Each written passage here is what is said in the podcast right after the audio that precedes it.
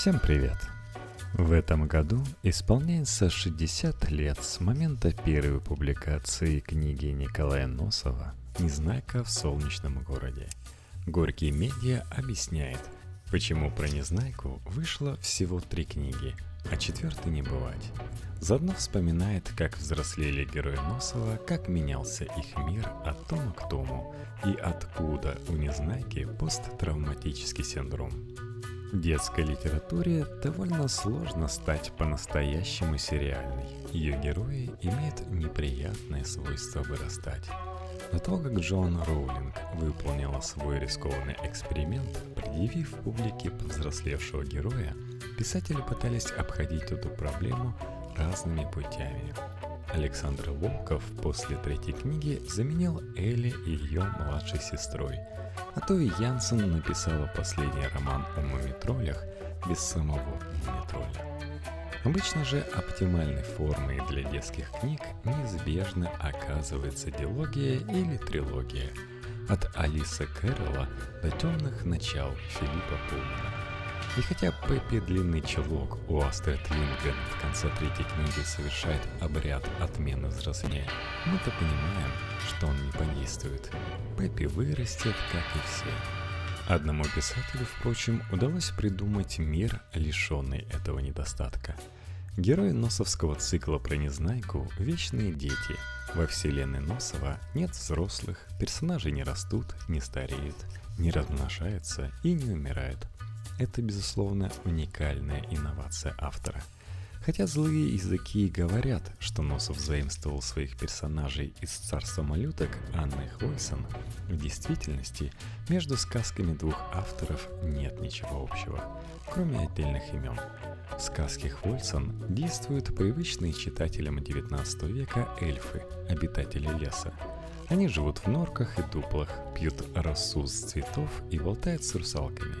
Кроме того, они разновозрастные. У некоторых седые усы и бороды. Герои же Носова – обычные дети, живущие в современном городе, но уменьшенные в размерах и избавленные от необходимости расти. Это действительно гениальная находка, которая теоретически позволила бы продолжать сериал до бесконечности, ведь Незнайка и его друзья не меняются. И все же Носов, как его многие предшественники, ограничился трилогией. Фанфики оставим в стороне. В чем же дело? Как представляется, дело в самом внутреннем устройстве мира Носова. Вернее, миров, потому что мир каждой из повестей устроен по-своему. Мир первой книги «Приключения Незнайки и его друзей» во многом сохраняет условность литературной сказки. Там не объясняется, кто построил дома для коротышек, кто и как изготавливал детали для машин Винтика и Шпунтика. Герои первой части «Незнайки» — это дети, играющие во взрослых. Охотник Пулька не только никого не убивает, нам вообще не сообщают о том, на кого он охотится и есть ли в окрестностях цветочного города дичь. Он просто отыгрывает ролевые стереотипы охотника. Ходит с ружьем и собакой. Доктора Пилюлькин и Медуница более настоящие, но в тех рамках роли доктора, на которые способен ребенок. Позировать в белом халате и мазать чем-нибудь синяки и царапины. Что касается Тюбика и Цветика, их профессиональная деятельность – искусство. И так максимально близко к игре. Впечатление мира понарошку не перебивает даже описание постройки воздушного шара и выращивания фруктов, поскольку все это подано, опять же, как увлекательная игра. Современного читателя может удивить технологическая компетентность Винтика и Шпунтика. Однако в эпоху, когда писалась книга, иметь базовые навыки механика считалось для мальчиков хорошим тоном. Умение собрать радиоприемник или починить мопед не были особой экзотикой. Носов просто утрирует привычное занятие детей того времени. Совсем иначе дело обстоит в следующем романе. Парадоксальным образом, хотя завязка Незнайки в Солнечном городе слушает появление волшебной палочки, мир в этой книге предельно рационализирован. Еще по дороге в Солнечный город герои встречают множество чудес. Но это чудеса, созданные человеческим разумом. Причем способы их создания подробно разъясняются. Эта модель, по сути, не сказочная, а научно-фантастическая. И, как водится в фантастике шестидесятых, персонажи вынуждены каждый раз выслушивать продолжительные лекции о том, как все эти достижения техники работают. Основные чудеса, конечно, поджидают их в солнечном городе. Взрослый читатель без труда улавливает в этом названии отсылку к городу солнца Кампанеллы. И, разумеется, солнечный город представляет собой утопию, как научно-технологическую, так и социальную. На читателя обрушивается лавина информации об устройстве фабрик, домов, быта, досуга и самого общества этого города. Становится наконец ясно, для чего автор подсунул Незнайке в попутчике Пачкулю Пёстренького. С его правилом ничему не удивляться. Цель рассказа о солнечном городе именно удивлять. А в двадцать четвёртой главе разговор Незнайки с местной жительницей сворачивает в неожиданную сторону. «Значит, вы должны дать портному за брюки, скажем, грушу», — продолжал Незнайка. «Но если портному не нужна груша, а нужен, к примеру, сказать стол, то вы должны пойти к столяру, дать ему грушу за то, что он сделает стол, а потом этот стол выменить у портного на брюки. Но столяр тоже может сказать, что ему не нужна груша, а нужен топор. Придется вам к кузнецу тащиться». Это не что иное, как изложение начала экономики в детских популярных книжках того времени. Получается, в цветочном городе миновая экономика – это совершенно противоречит игровой условности первой книги, где не объясняется, откуда берутся столы и брюки. Да, объяснений не требуется. Если в первой книге мы видим компанию детей, играющих условные социальные роли доктора, механика, художника, то во второй изображено взаимосвязанное, системно функционирующее общество с налаженным бытом.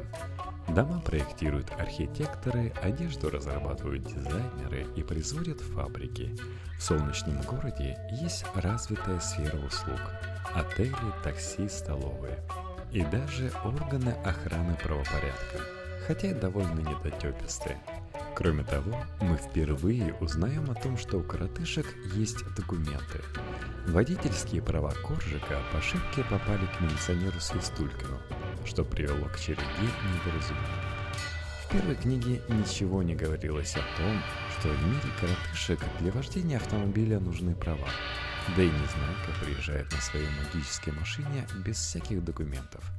Мир солнечного города скорее подростковый, чем детский. Он лежит где-то в области молодежных утопий, построенных комсомольцами городов будущего. Симптоматично, что и Незнайка в этой книге проявляет себя скорее как подросток, чем малыш. Он ведет мучительные разговоры с собственной совестью. Интересно, знал ли Носов стихотворения Ахматовой «Одни глядятся в ласковые взоры» и «Переживает первую любовь». Объяснение с кнопочкой и необычный открытый финал служат постскриптуму ко всем приключениям в солнечном городе. И совсем уж взрослым оказывается мир третьей книги, неожиданно приобретший статус культовой в подсоветской России «Незнайки на Луне», народной энциклопедии капитализма. Начнем с того, что там почти полностью исчезает слово «малыш», «малышка». На весь роман это именование встречается всего один раз, в самом начале. Отметим, что в первой книге это слово было употреблено триста семьдесят восемь раз, а во второй – восемьдесят шесть. Взросление мира Носова отражается на уровне лексики. Героев «Незнайки на Луне» и правда затруднительно назвать малышами. Не только коренные лунные жители полностью дублируют взрослый мир Земли с его социальными и экономическими отношениями, медиа и рекламой, но и Пончик, ранее умевший лишь объедаться сладостями, обнаруживает нешуточные способности бизнесмена.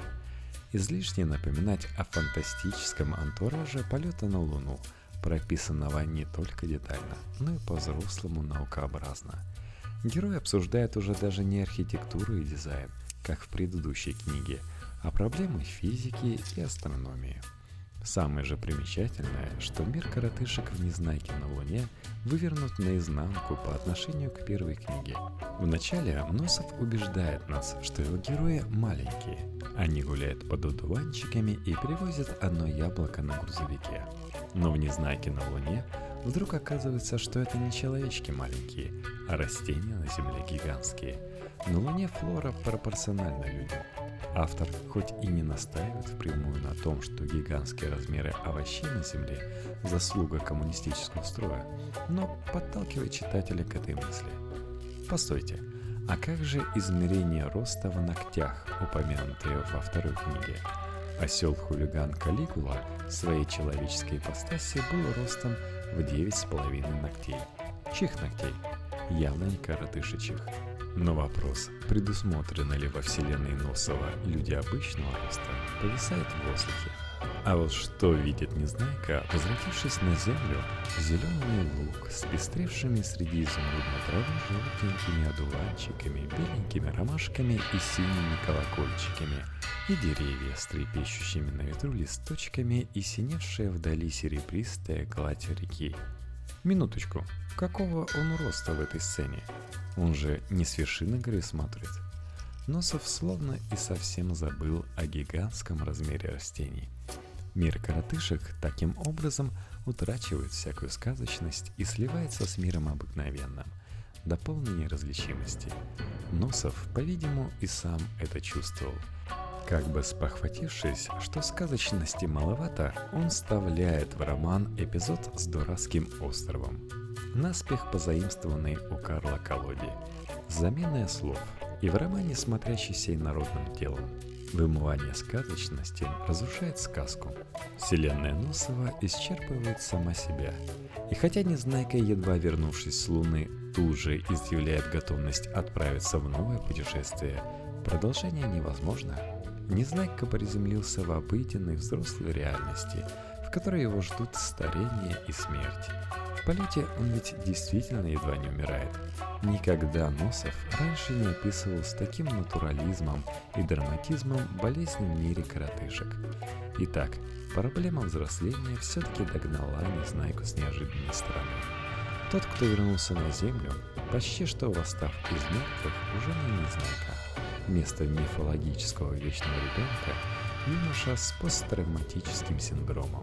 Непреднамеренное сошествие в ад и спасение Луны, которые учинили судный день в лучших традициях новозаветной эсхатологии, обошлись слишком дорого.